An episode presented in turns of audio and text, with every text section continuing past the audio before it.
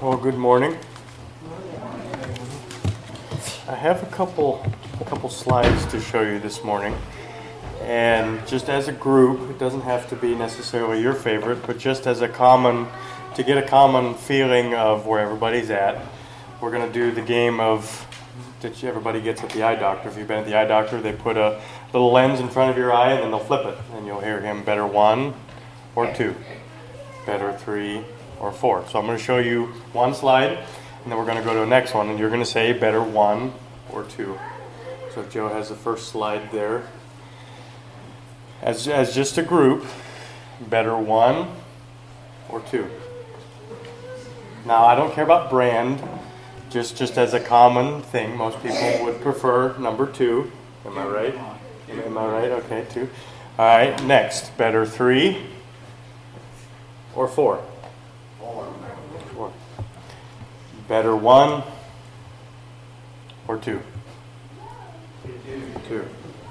Okay. As why why did you choose number two? Why did you choose the new truck? Why did you choose the new or fresh donut? Why did you choose the new cell phone versus the late 90s model that looked like a brick? Because they were Outdated. outdated? Very good. Okay. We're going to do another exercise now. I'm going to ask a couple of you that have your Bibles handy to look up a few verses for me. I can find them here.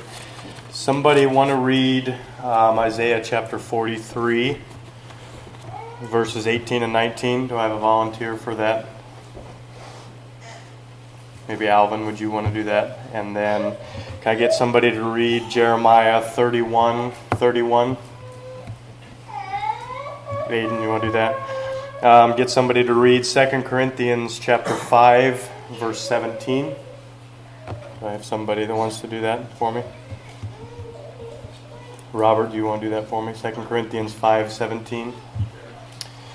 And then maybe Fred, would you want to do uh, Ephesians chapter 4, verse 24?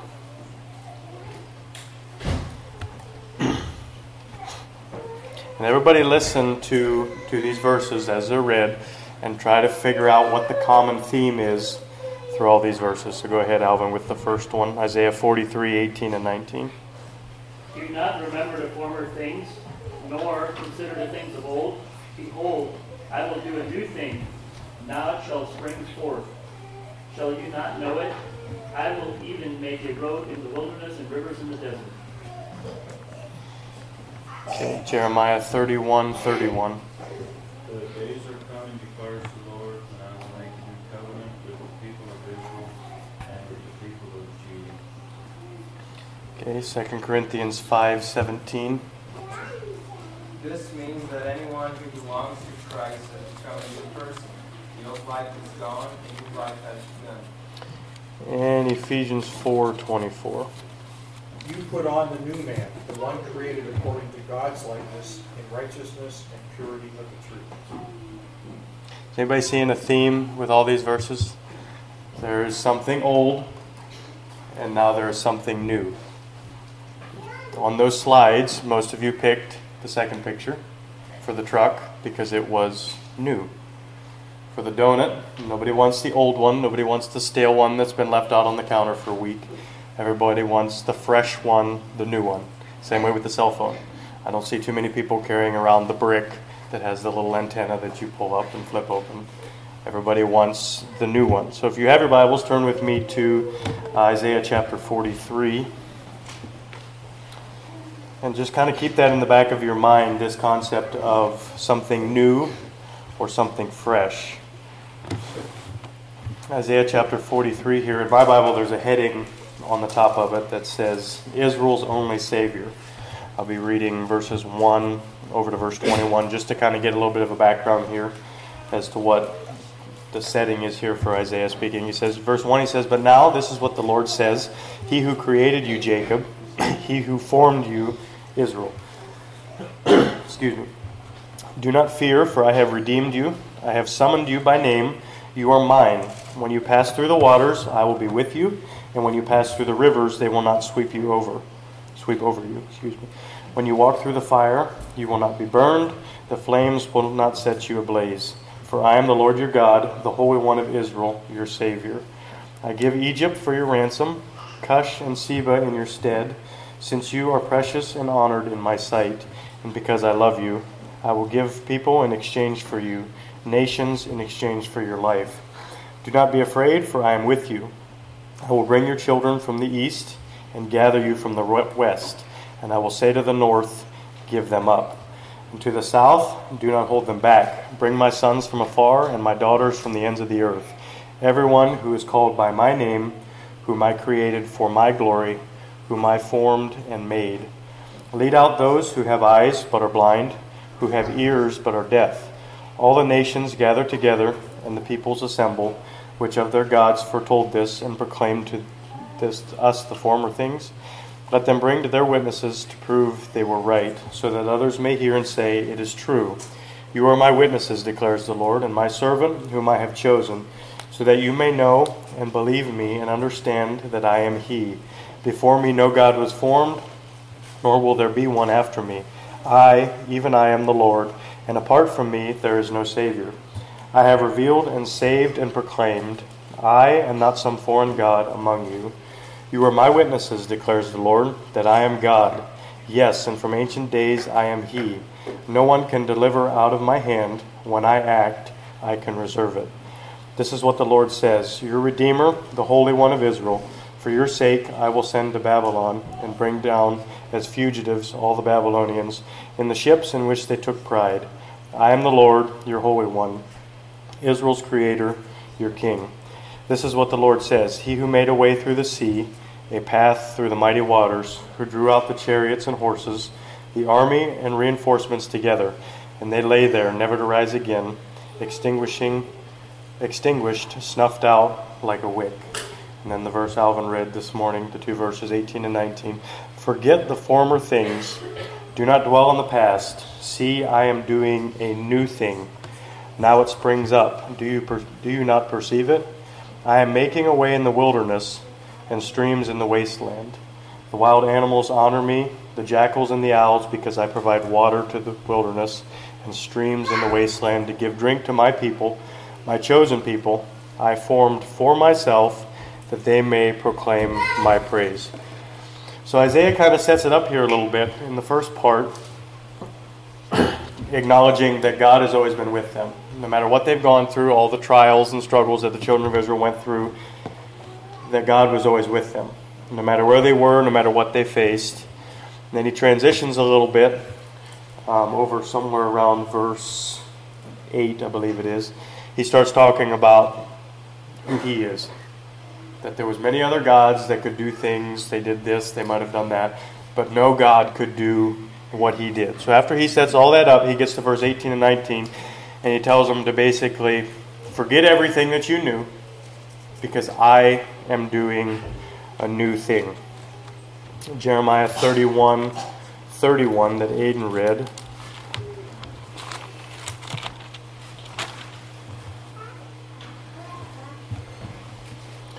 He says, The days are coming, declares the Lord, when I will make a new covenant with the people of Israel and with the people of Judah.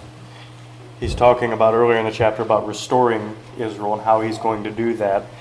He says it's through a new covenant. The word new here, the word he uses in verse 18 of Isaiah 43, and the word he uses in verse 31 here of Jeremiah 31 translated from Hebrew to English, is the same word that we use for fresh. Everybody likes fresh fruit. Nobody likes moldy, day old fruit. Everybody likes fresh air. Nobody likes stale air, obviously. Everybody likes fresh donuts. Most people like, I like fresh donuts. I can't speak for the rest of you, but nobody likes the moldy ones. At least I haven't run across anybody that does. Maybe a little bit of penicillin ever in there, never hurt anybody. But but now read these verses again with the word fresh in there. Verse 31 of chapter 31 of Jeremiah here. The days are coming, declares the Lord, when I will make a fresh covenant with the people of Israel. Isaiah 43 Forget the stale things, or the former things as he calls them. Do not dwell on the past. See, I am doing a fresh thing. then he asks a question in verse 19 Do you not perceive it, or are you not aware of it? Are you satisfied with the old this morning? What you know about God, what you've read in His Word, what you've been taught, are you satisfied with that? Are you satisfied with the old, or are you constantly pushing in to find the new things that God has for you every morning? The psalmist says, The mercies of the Lord are stale and old every morning. Mm-hmm. The mercies of the Lord are new every morning. What God has for us is not stale. What God has for us is not old. So, are you, the question I have this morning, are you aware of the fresh things that God is doing? 2 Corinthians 5:17 that Robert read, Paul's saying here, he says, Therefore, if anyone is in Christ, the new creation has come, the old has gone, and the new is here. That question again in verse 19 of Isaiah 43 Do you perceive it? Are you aware of the new things? Are you aware, those of you that are believers, are you aware of the new person that you are in Christ? Or are you still going back to the former things, the old things, the stale things?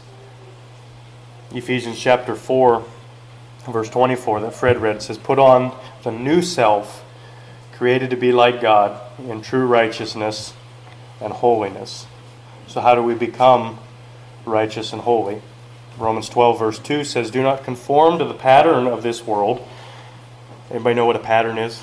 Something that you do over and over and over again. It's not anything new. It's something that you just get up and without thinking, you probably do it. It says, Do not conform to the pattern of this world, but be transformed by the renewing of your mind. Those of you that speak English have heard that little prefix re on the front of the word renew. That prefix re means to do again. So if you rephrase that word, renewing of your mind to make it new again. That word new is used 150 times between the Old and the New Testament. And there's also different variations of that word that mean the same thing. Focusing on something fresh, something that you haven't seen before. Jesus in the Gospels gave various commandments that he called new. He says, You have heard it said, but a new commandment I give to you. You used to do this, but a new truth I give to you. Jesus wasn't concerned with the old. He talked of a new life that we have in Christ, a new birth that we can experience in Christ. And he also talked about a new covenant. The covenant he was talking about in Jeremiah chapter 31, verse 31, was the Savior. There was no longer bound by the old law. There is now an offer of a new covenant, of a relationship with a new Savior. Not the old sacrifice that was placed on the altar, but something new. When even in the Lord's Prayer, when Jesus taught his disciples how to pray, he said, Give us this day our daily bread. He didn't say, Give us today yesterday's bread. Because yesterday's bread is old, yesterday's bread is stale. Give us this day our daily bread. The question this morning is Do you want the new things that God has for you, or are you satisfied with the old? It's easy to become satisfied with the old. What I what I was taught, what I already know about God, that's enough for me. For me myself, I don't want that. I want everything new that God possibly has for me. I was talking to one of the one of you guys this week about an old hymn that is sung often, and one of the verses. I'm not. If anybody likes this song, don't get offended at what I'm about to say. It's just just an interesting wording that I picked up on in one of the verses, the song says it's talking about an old way of doing things, and it says it was good enough for Paul and Silas. Verse 2 says it was good enough for my mother. Verse 3 says it was good enough for the Hebrew children. Was it good enough for the Hebrew children? They moved constantly from one thing to the next. God gave them him as a cloud to follow. He hand wrote, you might say, his law on a tablet, gave it to Moses, and still they wanted something else. The things that God had done in the past, they were constantly looking for new. Was it good enough for Paul and Silas? In Philippians chapter 3,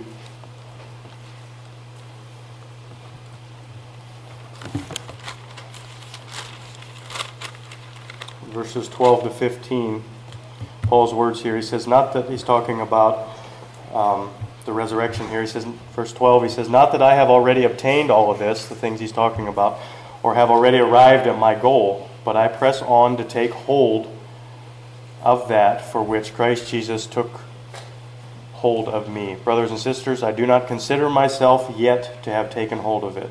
But one thing I do, forgetting what is behind and straining toward what is ahead. I press on toward the goal to win the prize for which God has called me heavenward in Christ Jesus. We cannot rely on our past victories to carry us through the new ones. Every day it's a new fight.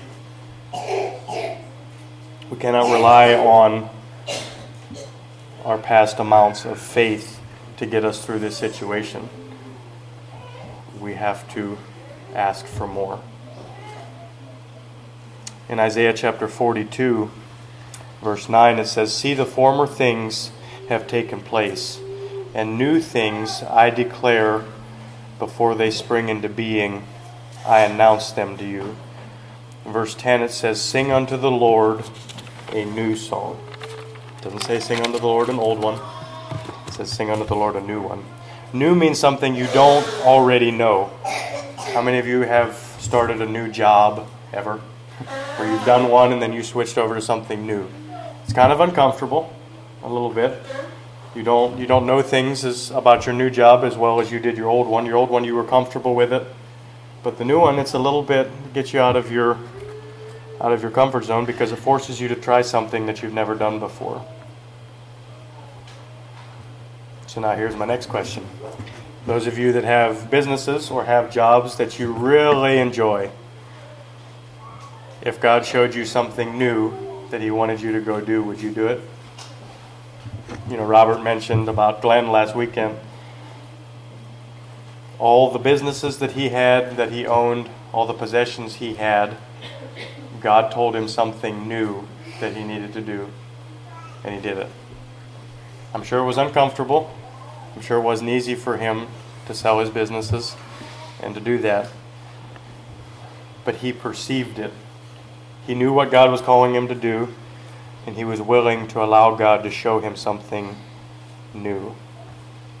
The covenant that we're taking part in today with communion is a new covenant. The covenant you take today is a covenant you have never taken before. For believers, you have never taken communion before God with your current circumstances and your current level of understanding for who God is. This is not something that is a ritual that is old. This is something that is new, something that is exciting. And sometimes it tends to be something that, okay, we get the juice and then we get the bread and everybody munches. But this is something new. This is not something that is just to be gone through the motions that this is now what we do because it's that time of year and we haven't done it in a little while. This is a new covenant that's God, that God has established. And something I want to clarify, and hear me when I say this Scripture never gets old. This is not something that, oh, this is the old way of doing things. This no longer applies to today because when it was written, that was back in the old days. Scripture doesn't get old. The Bible never gets old. The Bible is the only book that you can read a chapter out of and, the and get something out of it. And the very next day, you can read the exact same chapter and you can get something completely different out of it that you've never seen before. No other book that I've read is like that. I can read one chapter and the following morning I can read the same chapter again and the exact same thing is still in that chapter. Scripture never gets old, the Bible never gets old it's always new. The gospel, the good news of Jesus, will never get old. It will never stop being effective. It will never stop being the only way that gets us to a new heaven. If you're not a believer, the new birth that Jesus talks about is for you. Allow God to do a new thing in your life. All the things that, that may be holding you back, let God take the old, let God take the stale, and become a new creation, as it talks about in 2 Corinthians there, and take part in the new covenant. If you are a believer, allow God to show you the newness of life, the newness of His Word, and let it be fresh to you. As He says in Isaiah 42 The old has passed away, behold, all things are made new.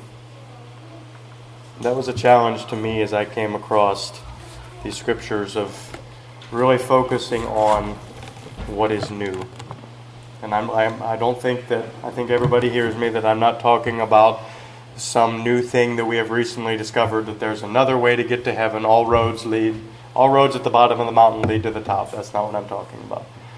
I'm talking about are you satisfied with what you've always known about who God is and what He can do for you? Or are you letting Him take His Word and put it inside you and make it new? And the new things that you find, grab a hold of them and apply them to your life.